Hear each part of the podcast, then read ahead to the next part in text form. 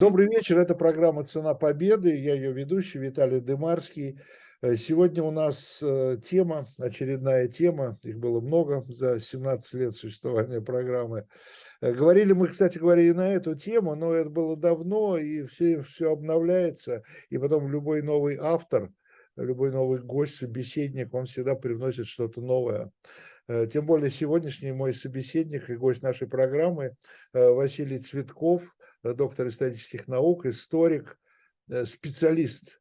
Вот если вы посмотрите там Википедию или какие-то другие записи интернетские, то о Василии Жановиче Цветкове можно найти специалист, в том числе не только по этому, но и по русскому зарубежью, по русской эмиграции. Так, Василий Жанович? Ну да, если так пишут, значит, наверное, это соответствует. Ну, тогда поверим, тогда им поверим. И сегодня тогда, соответственно, у нас и тема «Русская эмиграция в годы войны».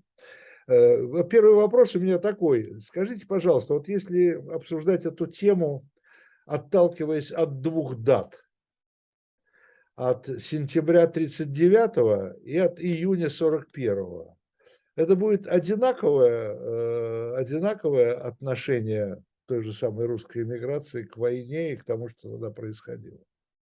Очень принципиальный момент здесь, вот как раз надо отметить, что первый период, который вы обозначили, 1939-1941, это период, когда Советский Союз, ну и как бы идентично Россия, потому что для многих представителей зарубежья это было одно и то же, имею в виду для иностранцев. Для наших эмигрантов, конечно, нет, они разделяли эти понятия. Вот, но для тех же французов, например, для англичан, там, для американцев, что Советский Союз, что русские эмигранты, что советские граждане считали подчас... Советская Россия. Да, да. Да, вот в таком духе. Был факт заключения союза между СССР и Германией. То есть вот этот вот первый период, он характеризовался таким достаточно настороженным и даже откровенно негативным отношением к русской эмиграции, особенно во Франции. И среди русской эмиграции тоже это событие, подписание пакта Молотова-Риббентропа, это тоже, в общем-то, вызвало весьма неоднозначное такое вот отношение. А почему? Потому что для тех, кто обвинял советскую власть, для тех, кто считал Советский Союз центром такого тоталитарного, агрессивного движения, ну, это было вот таким своеобразным дополнительным подтверждением того, что да, Советский Союз, вот он такой вот агрессор, является агрессором и заключает пакт с агрессором, с нацистской Германией. А для другой части русской эмиграции, но меньшей, в принципе, вот так вот, если посмотреть, для них в какой-то степени это было, ну, может быть, некой надеждой на то, что вот как раз Россия в их лице, потому что русское зарубежье первой волны, вот если смотреть послереволюционную гражданскую войну, ведь очень многие себя позицировали не просто как люди, которые уехали, покинули Россию, ну и как носители определенной системы ценностей, определенной идеологии, антибольшевистской идеологии прежде всего, но не антироссийской. Антибольшевистской, но не антироссийской, это очень важно.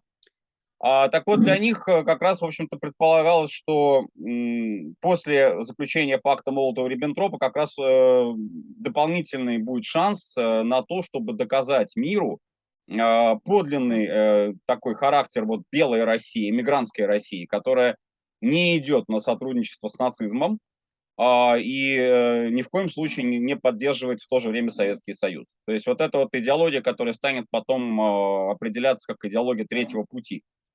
Но эти настроения были, я не скажу, что доминирующими. Вот этот вот период, 1939-1941 год, после 22 июня 1941 года, здесь как раз ситуация была весьма такой радикальной, радикально разделительной. Почему? Потому что стал вопрос, вот об этом, если почитать воспоминания русских эмигрантов, очень многих, там это постоянно можно увидеть, стал вопрос, с кем ты? За Россию против агрессора, против нацистской Германии, неважно за какую, в конце концов, советскую или не советскую, или ты вместе с агрессором против советской России, которая олицетворяется, вот как я уже сказал, с Россией вообще. То есть вот такой вот вектор стал после 22 июня.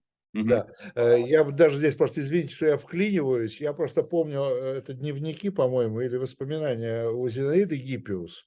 Вот эта линия, она прошла через семьи, да, тоже.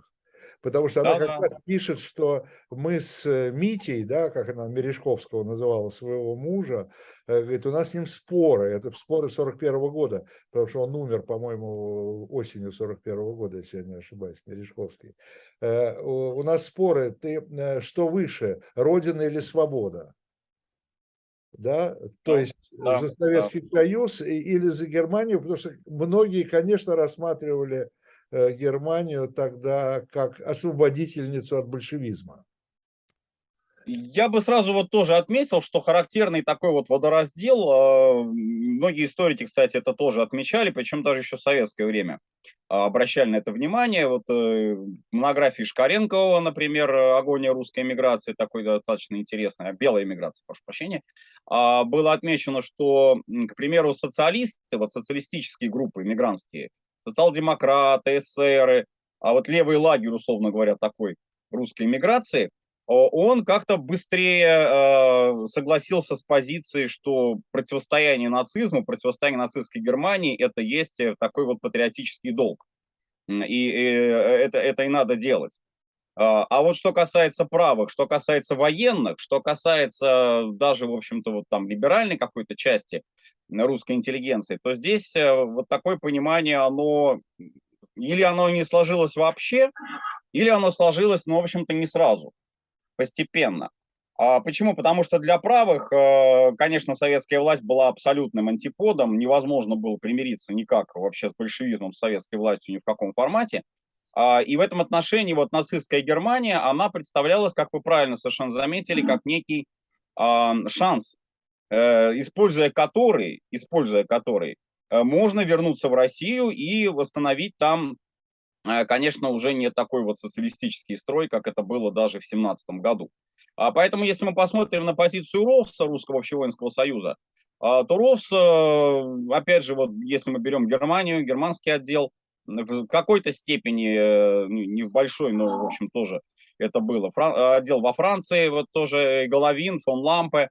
Здесь мы, да, найдем вот как раз такую точку зрения, что, конечно, не колониальный режим, да, установится в случае, если советская власть будет свергнута.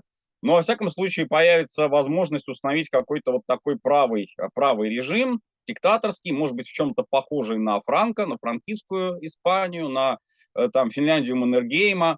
Вот то, что для них, для многих, например, могла бы такой вот Россия стать в случае победы Белого движения в гражданской войне.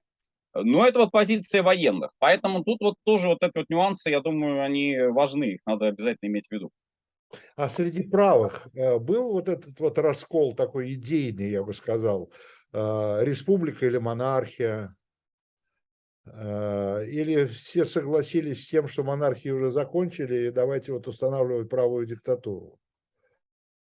Ну, монархические идеи были, монархические идеи оставались вот как раз, если мы возьмем представления такие вот классические дома Романовых, да, ну, знаменитое еще до 1941 года, как известно, да, вот такие вот обращения, связанные с необходимостью сотрудничества, взаимодействия с Германией. Я думаю, что здесь сыграла какую-то определенную роль, может быть, вот такая установка психологическая на то, что Германия, даже несмотря на смену, уже такую довольно заметную смену режима, но она все равно остается неким оплотом консерватизма в Европе. Опять же, для русских монархистов, вот так вот, если брать это поколение, которое вырастало, формировались взгляды еще в период империи, период Российской империи, немецкий вектор был весьма симпатичен. То есть вот эта вот монархическая Германия, консервативная Германия, вроде бы как она такой же и осталась. Ну, на самом деле, конечно, мы понимаем прекрасно, что нацистская Германия и Германия Вильгельма, Германия Гогенцоллернов — это все-таки разные вещи, конечно. Но, тем не менее, это играло определенную роль, то есть вот эта вот германская помощь, немецкая помощь, с немцами можно договориться. Это, кстати, вот опять же, ну, есть такая точка зрения, я думаю, она вполне объективна, объясняет, например, симпатии Краснова. Генерала Краснова, знаменитого Петра Николаевича нашего, да, ну, что был ортодоксальный такой монархист, классический монархист, человек, который поэтизировал монархию, я бы даже так сказал, отнюдь не колебался вот в каких-то там сомнениях в отношении монархического строя. И опять же, вот если мы возьмем его, допустим, позицию во время Второй мировой, откровенная совершенно поддержка Германии, но с интересными такими вот нюансами. То есть, опять же, вот то, что Германия не является врагом России, в принципе. Германия напоминала даже вот события Первой мировой, но это скорее там какое-то недоразумение, которое произошло между двумя странами. А вообще Германия, опять же, вспоминая вот 18-й год, как взаимодействовали они с Великим войском Донским, когда Краснов был атаманом. Действительно, немцы, в общем, оказывали поддержку, и это известно. Вот, возможно, это тоже сыграло свою роль, но вот, наверное, не погрешу против истины, когда скажу, что для многих вот такого рода представлений была характерна именно идеализация прошлого. И в какой-то степени попытка вот этого ренессанса прошлого. Опять же, вот в формате таком, что если Германия монархическая, консервативная страна, то она такой останется навсегда. Как говорится, люди меняются, страны меняются, режимы меняются. Вот этой динамики для многие, может быть, даже и не видели, и не усмотрели. Я отнюдь не хочу, как говорится, здесь бросать там камень в огород какой-то, да, правых групп, правого лагеря, обвиняя в том, что они с корыстной целью вот изначально считали, что нужно им найти пути соглашения с нацистами для того, чтобы обеспечить себе возвращение каких-то старых своих привилегий. Это, кстати, в советской историографии тоже очень часто вот этот мотив обыгрывался. То есть почему, например, правые поддерживали Гитлера? Потому что они верили в то, что он вернет им помещичье землевладение, что он вернет им не только царя, он им вернет еще и их частную собственность. И вот поэтому они с ним пошли. Но это тоже очень схематичный такой подход, весьма, я полагаю, ну, далекий от реальности. Потому что если все мерить через призму классовой борьбы, естественно, да, то там у нас очень-очень большие условности возникнут. Я вам хочу сказать, что это не только относится к тому периоду, а ко многим другим. Очень часто наша аналитика, она какая-то слишком избыточно материалистичная, я бы сказал. Да? Да. У нас там, такие, уже извините за пафос, но такие категории, как ценности, они вообще не фигурируют. Это деньги, выгода, вот почему-то это считается главными движущими силами там, и истории, и отдельных ее событий. Ну, конечно, совершенно я соглашусь с этим, потому что вот какой-то негативный факт, к примеру, то же самое сотрудничество с нацистами, и сразу буквально вот с полоборота объяснение такое, значит, они ему заплатили за это, да, ну, то есть он, значит, что-то с этого поимел материальное. А я еще раз отмечу, что для представителей дома Романовых, там, допустим, да, в том числе даже вот и для военной нашей миграции, которая оказалась на территории Германии, вот этот материальный фактор, он не играл, наверное, первенствующего значения. Здесь все-таки действительно была именно такая вера, наивная во многом вера в то, что вот Германия возродит, восстановит вот эту консервативную Россию, правую Россию. Угу. Хочу сейчас взять минутную рекламную паузу и сказать, что декабрьский номер журнала «Дилетант» будет посвящен философскому пароходу, столетие которого сейчас как раз отмечается. Это знаменитая история высылки такой интеллектуальной элиты, русской интеллектуальной элиты. Но я не случайно ее взял, это относится к нашему разговору, где Василий Жанович, кстати, выступает со статьей в этом номере, посвященный философскому пароходу, но в числе тех, кто уехал, там, кстати говоря, философов-то было меньшинство, хотя пароход называется философский, но все равно очень удачное название, я думаю, придуманное уже много позднее. Но и среди тех, кого вы называете, среди уехавших, слушайте, ведь были люди, ну давайте просто назовем, что там, это же не секрет, да, тот же Иван Ильин, да, который был, ну не знаю, как он, ну скажем так, один период, да, у него были разные периоды, вот, а был один период таким сторонником и поклонником Гитлера. Я, опять же, вот немножко расширю, не в одном Гитлере, как говорится, вот это все должно быть. Да-да-да, даже не Гитлера, это правильно, а самой идеи, идеологии. Вот идеи, этой. Да, вот вы правильно совершенно отметили. Почему? Потому что еще раньше, если посмотрим, да, вот период даже 17-го года, гражданская война и 20-е. Ну, особенно вот революция, гражданская война, которая для этих людей была таким водоразделом, безусловно, в их судьбе, в их жизни. Что было до 17-го и что стало после 17-го. И после уже эмиграции, когда они оказались, там, 20-й год тоже такой. Но это некое продолжение уже того разлома, который начался раньше. Так вот, опять же, вот чем объясняются эти симпатии среди, в том числе, вот таких людей консервативных. Это симпатии к тому, что в той же Испании, допустим, не только, опять же, в ней, можно взять и другие восточноевропейские страны, страны Северной Европы. Берем Финляндию, берем даже Польшу, берем даже Венгрию, Румынию, там, в конце концов. Не только Германия, вот хочу на этом сделать акцент. Италию Муссолини, безусловно, один из первых таких режимов правых, радикально правых. Так вот, был в этом подходе вот такой некий взгляд, может быть, переоценки ситуации, которая сложилась в период революции 17-го года и гражданской войны. Почему пришли большевики к власти? Потому что у власти были социалисты Временного правительства. Потому что вот эти левые, они допустили большевиков.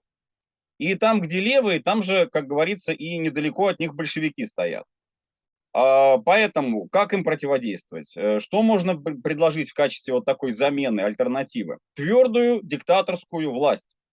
Твердая диктаторская власть выражается у нас персоналиями вот этих вот самых диктаторов, как, опять же, я еще раз подчеркиваю, наши иммигранты это представляют, да? И вот через призму этих диктаторских режимов есть представление того, что вот эти страны, та же Испания, та же Польша, допустим, Венгрия, Финляндия, не повторили тех ошибок, которые были сделаны в России в 17 году. Опять же, вот этот вариант, это мечта о генерале Корнилове. Генерал Корнилов не смог навести порядок, Керенский предал, предатели, социалисты предатели. В результате мы видим, пришли к власти большевики, страна развалилась. Вот такая логика, и поэтому, конечно, были симпатии, вот как вы совершенно справедливо заметили, вот опять же, не к нацистам Гитлера. А просто Гитлера в 30-е годы представляли как одного из вот этих вот вождей, диктаторов правых, которые твердой рукой наведут порядок. И вот то, что в России не получилось с Корниловым в 17 году, то, может быть, получится и получилось, допустим, тоже подтверждение у Франко в Испании в 30-е. Вот. Так что здесь совершенно четкая логика была. Вот у всей этой публики правой, как мы сейчас говорим, изменились настроения 22 июня? 22 июня, конечно, был у многих не то чтобы шок, да, а было такое как бы представление о том, что теперь вот ситуация серьезно изменилась. Опять же, почему? Потому что вот та позиция, о которой я вначале говорил, то есть два диктатора нашли друг друга, да, и эта позиция, вот, ну, знаменитая карикатура, да, Сталин и Гитлер в одном сапоге. И эта позиция, она, в принципе, как бы вот совпадала с теми представлениями, которые многие иммигранты разделяли. Вот теперь уже для этой части иммиграции прежняя вот эта позиция, она была, ну, просто-напросто бессмысленной. Невозможно было говорить о том, что вот один агрессор напал на другого агрессора тоже. Кто из них тогда агрессор? Возникает вопрос, естественно. Вот. И вот тут-то вот как раз и идет уже, с одной стороны, усиливается идея против Сталина и Гитлера, то есть не с теми, не с другими, а с национальной Россией, то есть вот эта идея, которую выражает НТС, в частности, да, и не только он. Не только он, здесь я бы не стал какую-то монополию там держать вот, Народно-трудовому союзу, но, в принципе, эта идея действительно была востребована. А с другой стороны, полная, вот, стопроцентная вообще поддержка советской власти.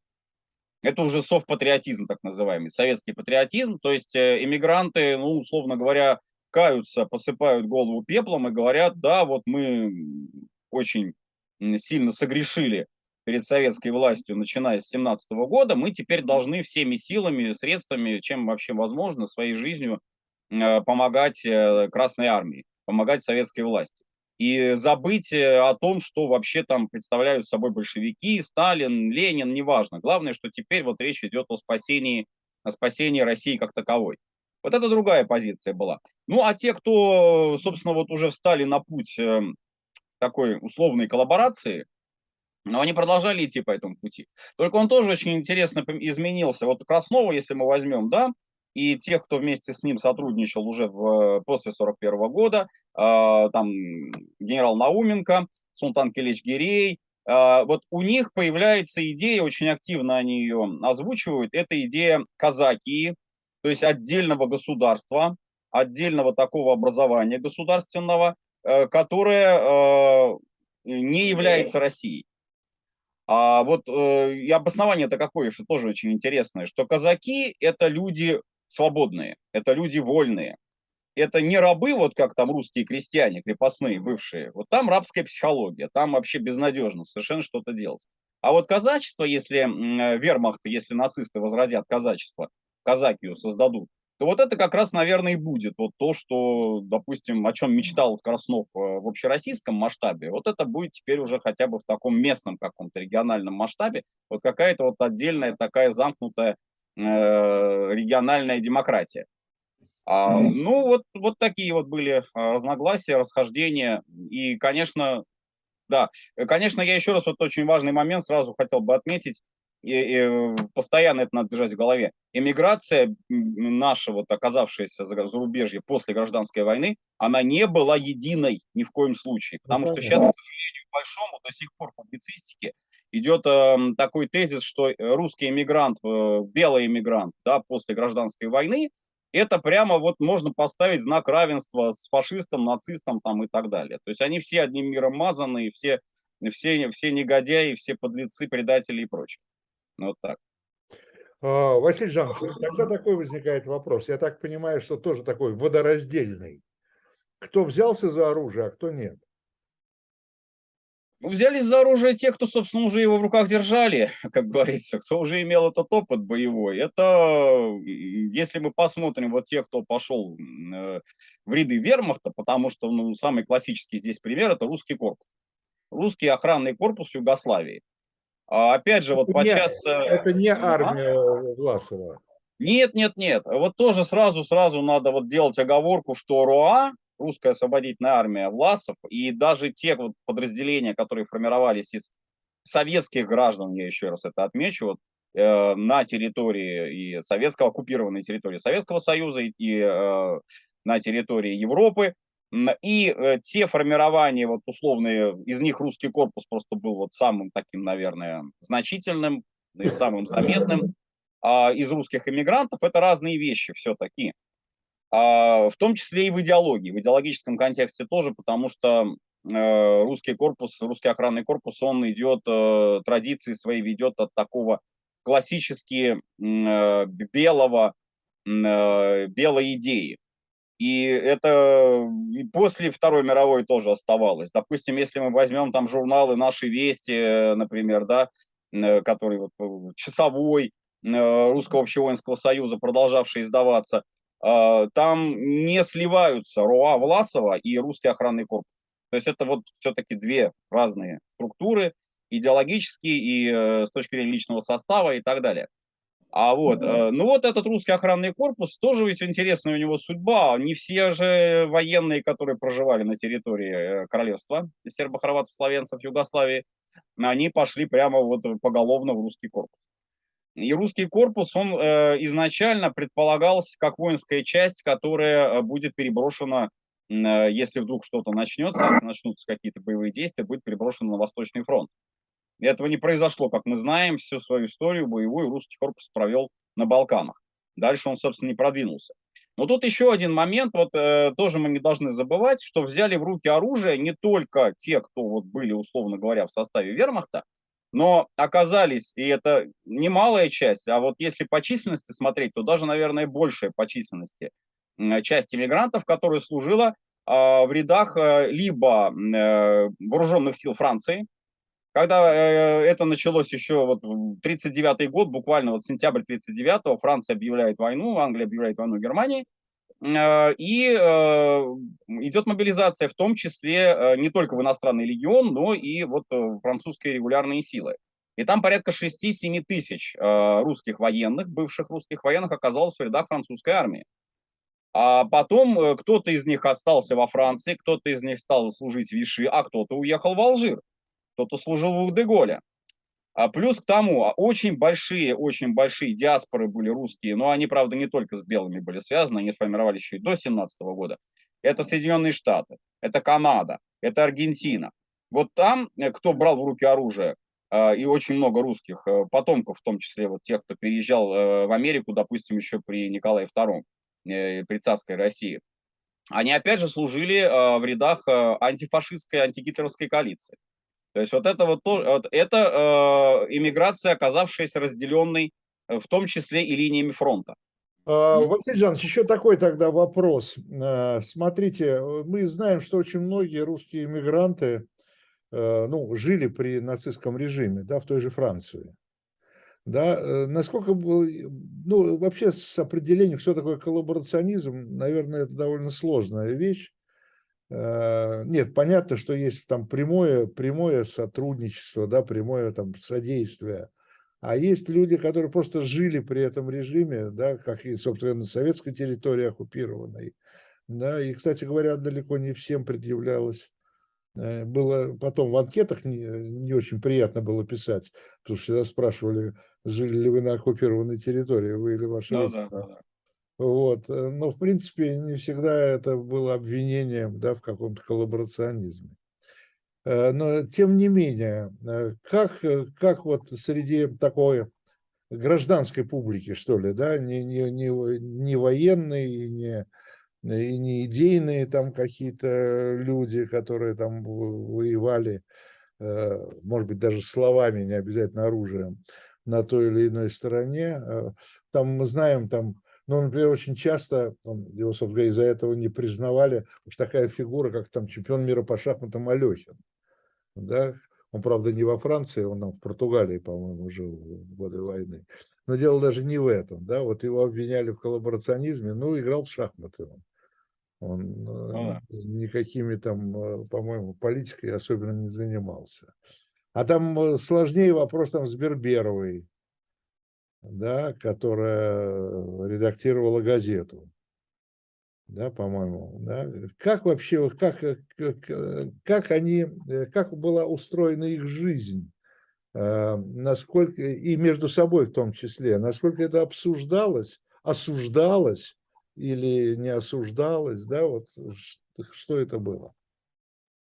Конечно, оккупационный режим во Франции, он не был, я не знаю, таким же, наверное, жестоким, как, допустим, где-нибудь прифронтовая полоса в Советском Союзе. Там, конечно, небо и земля, разница заметная. Тем более, что вот если мы возьмем ситуацию с структурами коллаборационистскими, так условно говоря, из среды русской миграции, которые должны были бы осуществлять вот это взаимодействие между немецким командованием, между гражданской администрацией и русскими иммигрантами.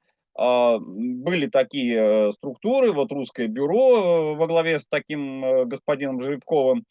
Очень многие вообще считали, что это просто какая-то опереточная совершенно структура, опереточная фигура. Но, тем не менее, вот они были, они существовали, эти структуры, и они вот как-то должны были обеспечить некий контакт между русскими иммигрантами и местной вот этой оккупационной властью. Но отмечу сразу, что вот тут, допустим, проходил серьезный водораздел между теми, кто, опять же, вот этот вот нюанс, открыто симпатизировал советской власти, те, кто активно участвовал в движении сопротивления, и те, кто просто занимал некую третью позицию, то есть не с оккупантами, но и не в движении сопротивления, не в резистансе. Ну вот здесь как раз самая характерная личность, я думаю, всем хорошо известна, это генерал Деникин.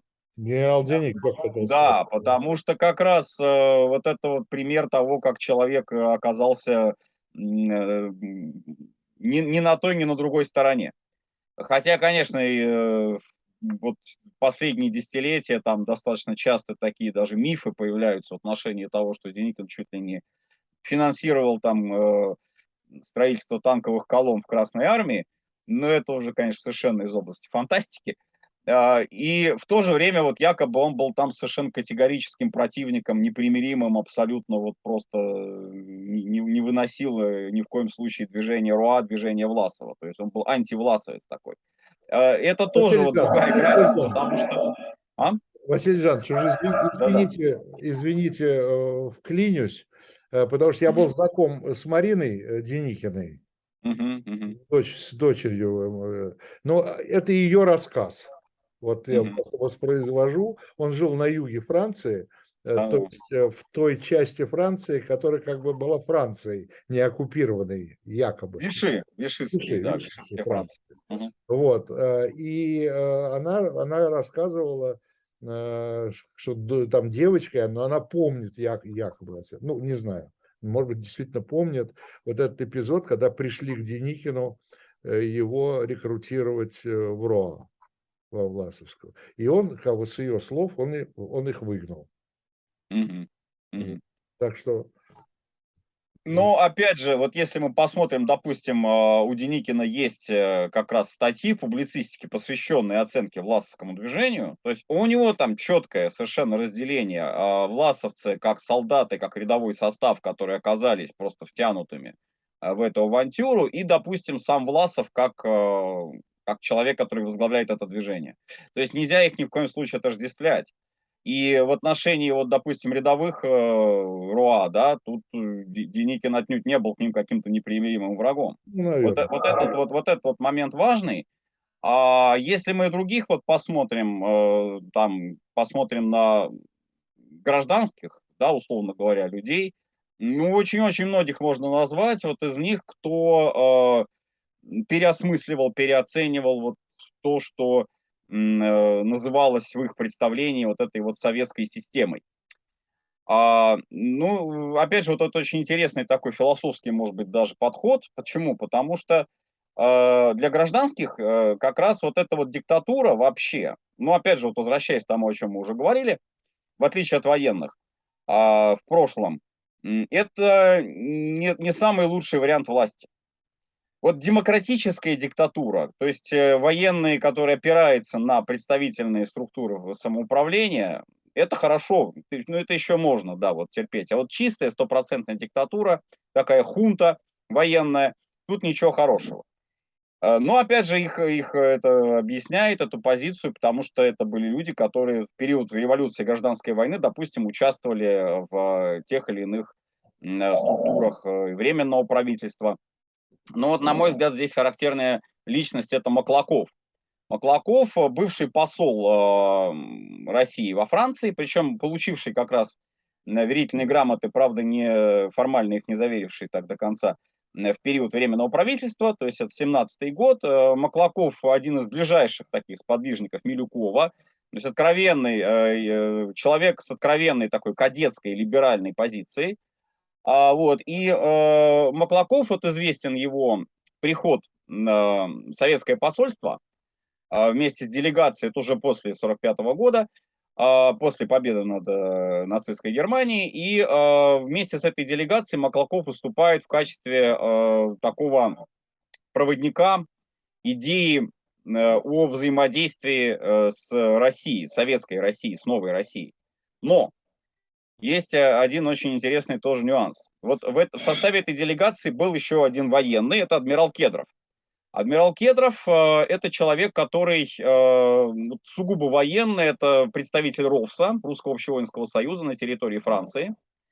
Он, конечно, антинацист. антифашист.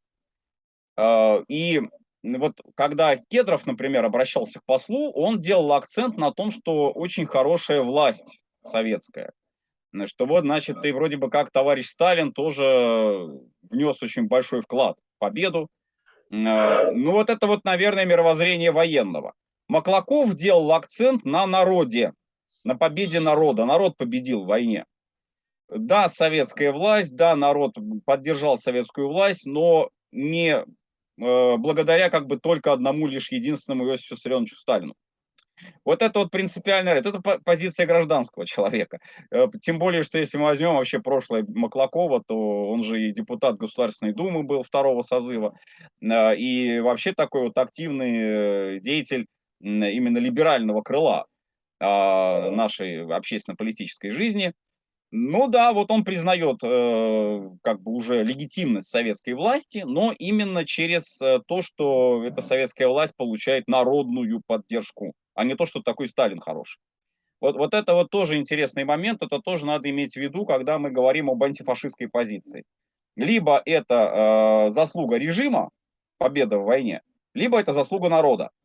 Вот в эмиграции это тоже можно увидеть, можно заметить, можно вот этот вот раздел провести. То есть фактически то же самое, что и в российском обществе.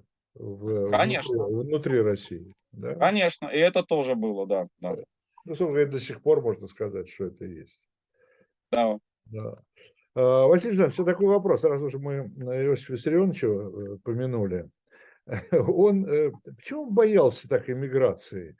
Я имею в виду в 30-е годы, да, вот эти убийства генералов, там разведка наша очень много, да, сил приложила для наблюдения, так скажем, за иммигрантами, особенно в первую очередь, наверное, за робством, за военными. Ну, конечно, да. Чего он так боялся? Ведь в конечном итоге получилось так, что ни в одну, ни в другую сторону иммиграция большой роли не сыграла ведь. Я думаю, что это тоже некий рецидив сознания гражданской войны. Опять же, если мы вспомним биографию Сталина периода гражданской войны, ну, самый яркий пример, вот сейчас об этом даже уже и книги пишут, и статей много написано. Когда он руководил Царицынским фронтом, у него в штабе оказался не просто там предатель какой-то, а фактически агент деникинской разведки Носович такой, да, который потом успешно к Деникину перешел, сведения, информацию из штаба Царицынского передал, вот, и потом еще даже мемуары написал Носович этот. Правда, он, конечно, там о Сталине отзывался не так плохо, но оценивал, что да, вот организаторские способности у него высокие, но, в общем, не более чем. И вот, может быть, этот эпизод, он такой был довольно нашумевший, потому что, ну как же так, вот, да, вот военспец, казалось бы, человек, который должен был бы быть за советскую власть, а он оказывается таким вот предателем, по сути. Может быть, еще какие-то сыграли роль, вот, даже скорее всего, конечно, сыграли роль какие-то вот оценки завышенные, ожидания опасности со стороны вот именно этой военной части иммигрантов. Потому что, да, РОВС совершенно адекватно воспринимался в Советской России как структура, которая заменяет собой такую вот протоармию. Это протоармия, которая при необходимости может развернуться, может стать опять белой армией, опять начнется гражданская война. Ну и поэтому, конечно, вот это опасение, что РОВС всегда, везде, в любое время представляет собой повышенную угрозу для советской власти, это было. Реально же, если мы посмотрим историю РОВСа, как вы совершенно справедливо заметили, ну, эта структура, да, она была, безусловно, деятельной, очень активной, деятельной, опасной, да, если вспомнить теракты, которые проводил РОВС, период руководства великого князя Николая Николаевича и не очень длительный период руководства генерала Кутепова. Вот это вот знаменитые эпизоды истории операции «Трест». Но вот если берем 30-е годы, то у РОВСа, что, кстати, тоже интересно и тоже связано со Второй мировой, у РОВСа вот это вот централизующая, направляющая его сила, которая как раз и вызывала опасения в Советской России, вот боялись именно этого. Тут там опять террористы какие-нибудь появятся, да? Вот она слабеет постепенно. В период руководства Миллера это все почти признают. Вот, Миллер и Кутепов – это, в общем, небо и земля. Потому что в одном случае это действительно боевики-террористы, а в другом случае это подготовка кадров, это изучение наследия Первой мировой, гражданской, но не теракты, не подрывы там партклубов каких-нибудь, да, в Советской России. Вот, да, и вот... убили обоих. Тем не менее. Но я могу, может быть, вот даже предположение такое высказать. Собственно, многие историки тоже так считают, что Миллер скорее был важен не столько для вот Сталина, сколько для Ежова, потому что это как раз его такая разработка-то, условно говоря, Миллера-то вывозят в Советскую Россию. Я не уверен, что вот была цель именно, допустим, вывести Кутепова. Что, может быть, была цель именно Кутепова убить, убрать Кутепова. А вот Миллера именно вывозят в Советскую Россию для чего? Для того, чтобы, очевидно, разыграть вот эту карту. Миллер, который из-за границы здесь, в Советской России, создает вот эту сеть агентов, контрреволюционеров, врагов народа, которых Ежов успешно ликвидирует. И вот ему, как говорится, готовь дырку для ордена. Еще одну, как он через Миллера разгромил вот этих врагов народа. Как раз 1937 год, вот апогей вот этой всей репрессивной системы здесь присутствует. А вот. И, конечно, Иосиф Виссарионович, я полагаю, так вполне мог разделять подобного рода опасения, считая, что и при Миллере, и при Кутепове, и до них, и после них ровс всегда будет представлять собой очень опасную такую вот... непримиримо антибольшевистскую структуру. Но, кстати, вот опять же в организационном плане, если посмотреть вот ситуация РОВСа или, например, ситуация НТС, две структуры, которые тоже отличаются, РОВС военный, НТС гражданский, НТС-НП, Национально-Трудовой Союз или НТС Народно-Трудовой, как он стал потом называться. А в чем сходство? Вот с точки зрения ситуации начала Второй мировой, потом Великой Отечественной. Сходство в том, что и в том, и в другом случае очень большой процент самостоятельности у местных региональных отделений. Вот это интересный нюанс. Почему так вообще происходит? А потому что вот эти местные региональные отделения, совершенно логично, они оказываются разделенными линией фронта. И просто идет установка на то, что вот, допустим, РОВС в Штатах, РОВС в Германии, РОВС в Китае. И то же самое НТС там в Штатах, НТС в Германии, НТС во Франции, НТС в Китае. Вот как они должны быть, как они должны действовать. Если они примут какую-то одну, конкретно вот только эту данную сторону, либо профашистскую, либо антифашистскую, то тогда, естественно, здесь риск очень большой оказаться под репрессиями в той стране, где они оказались, да. Поэтому там, в общем, можно было бы, наверное, это охарактеризовать такой формулой, как действовать по ситуации. То есть в зависимости от того, насколько вот ситуация в той или иной стране складывается, вот так и должна действовать эта местная партийная военная структура. Отсюда, опять же, вот возвращаясь к тому, о чем мы сегодня уже говорили, мы видим русских и в антифашистском движении, в движении сопротивления, и в том числе мобилизованными во французскую, в американскую армии, при том, что они, может быть, вот будучи мобилизованными, они не сочувствовали там советской власти, абсолютно. Они считали, что вот они воюют за демократию, а не за советскую власть. Разделяли эти понятия, естественно. С другой стороны, вот мы видим, допустим, РОВС Германии, германский отдел РОВСа, ну, как бы там не относиться к фон Лампе, но в значительной степени можно сказать, что его позиция была еще и объективно закономерна. Потому что, находясь на территории нацистской Германии, и открытую борьбу с ней вести, ну, это просто было совершенно бы невозможно. Абсолютно.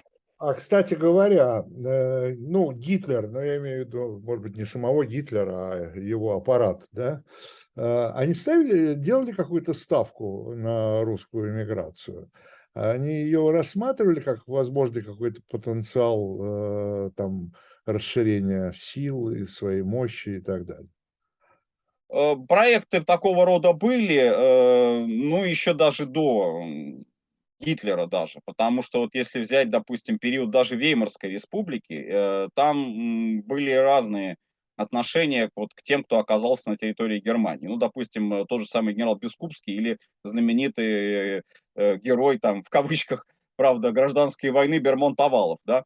Ну вот они как раз такие были откровенные, прогерманские симпатии высказывали и всячески заявляли о том, что вот если начнется какая-то война, то они, безусловно, готовы там 100% пойти под знаменами германской армии против советской власти, против большевизма. Это как бы одна часть. А вот что касается конкретно уже периода Второй мировой Великой Отечественной войны, то здесь, скорее всего, вот это вот отношение к России, отношение к, будь там, бывшие имперцы, бывшие имперские граждане, граждане империи, или бывшие советские граждане, во многом, на мой взгляд, одинаковое было отношение, то есть их использование... Возможно, только либо в качестве вот каких-то представителей гражданской администрации, что, собственно, и делается на оккупированной территории, да, мы это видим, переводчики и там какие-нибудь местные представители, ну, может быть, самых-самых низших каких-то гражданских должностей.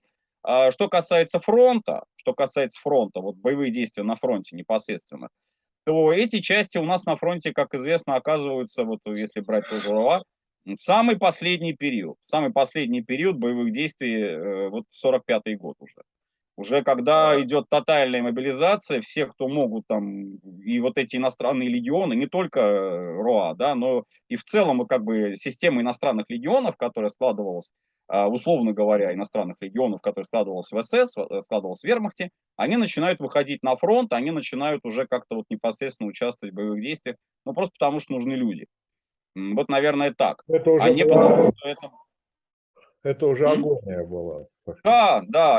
Вот. Что касается, опять же, вот самих эмигрантов, то здесь, конечно, эпизод очень важный, это создание КОНР, Комитет освобождения народов России, да, и ту позицию, которую по отношению к КОНР занимали, допустим, представители военной эмиграции, тот же самый генерал Туркул.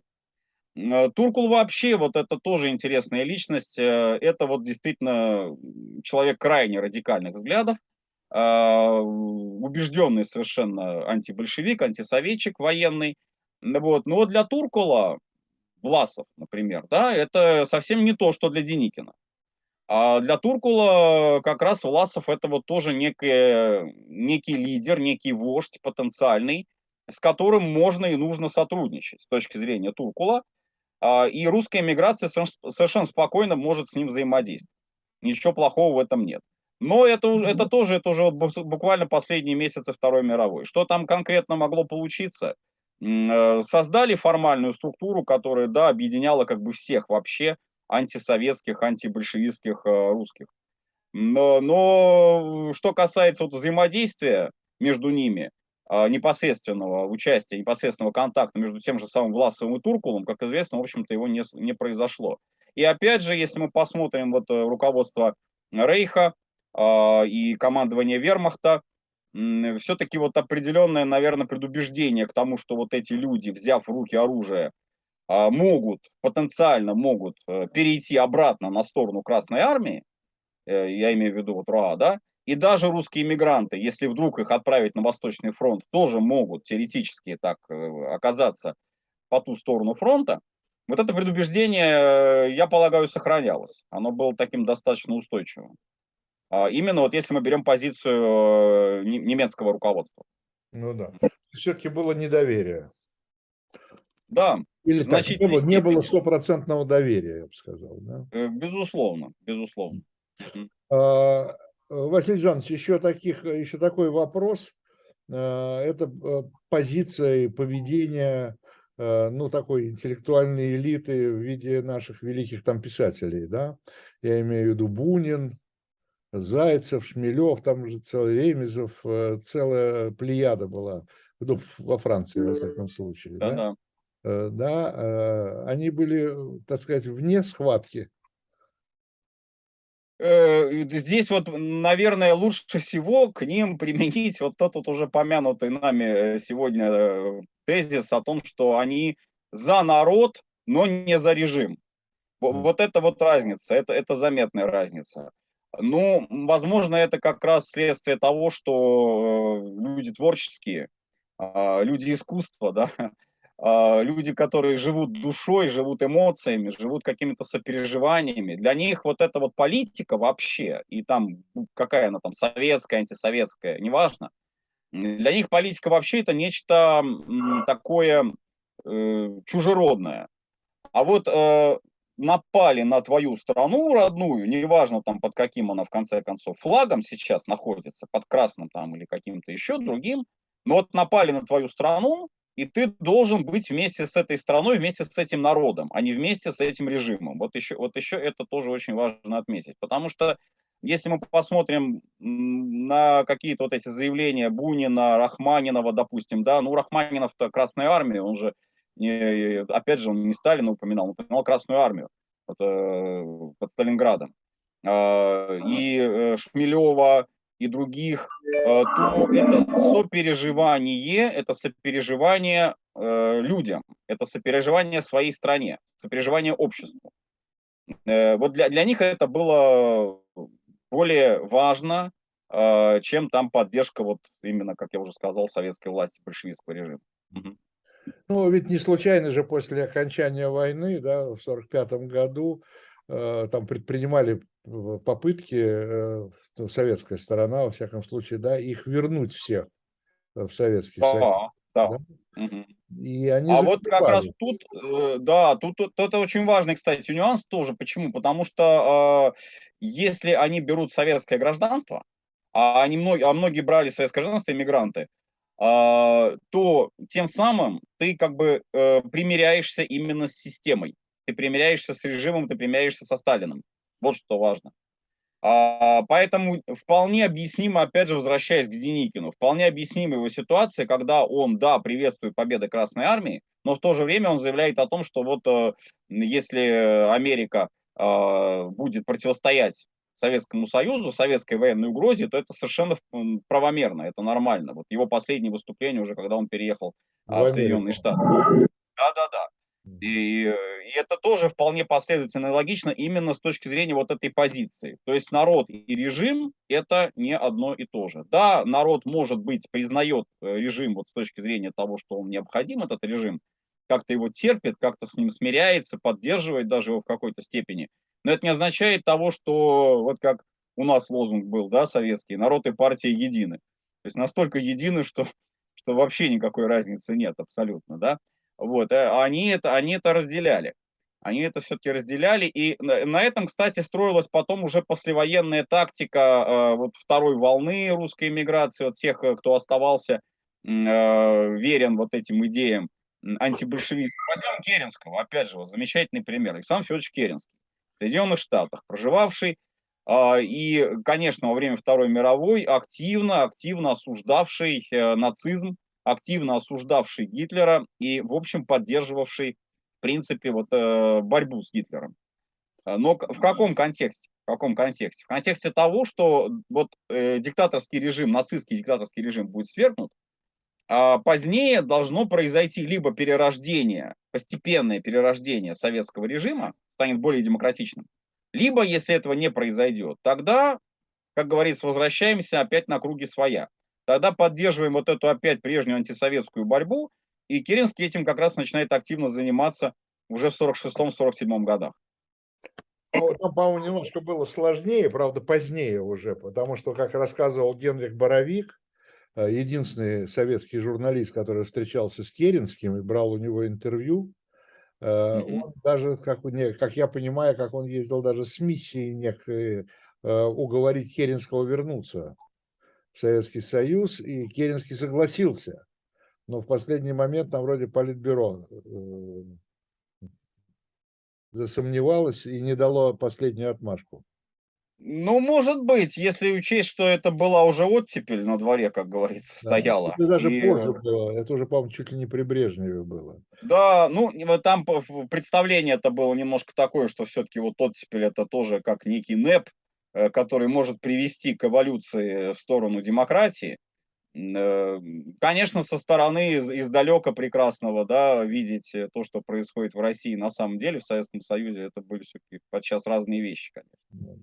Ну, это, во всяком случае, это рассказ Боровика, там, да, но, тем не менее, Вот это единственная встреча была с советским человеком, из единственное его интервью Керенского. Да. Василий Жанович, спасибо вам большое за этот рассказ. Я понимаю, что очень много еще можно еще дополнить, потому что это такое, русская эмиграция, это очень масштабное, большое и объемное явление, и касающееся, безусловно, не только Второй мировой войны. Но, может быть, мы в наших эфирах еще будем с вами встречаться и говорить и об этом, и о гражданской войне, окончание которой, кстати говоря, сейчас 100 лет, да. И столетие, кстати говоря, Советского Союза, да, что-то много столетий. Еще раз отсылаю к декабрьскому номеру журнала «Дилетант», который еще только выйдет, там столетие философского парохода. Спасибо, еще раз повторю, это была «Цена победы», Василий Цветков, доктор исторических наук, историк. Меня зовут Виталий Дымарский. До встречи. Всего доброго.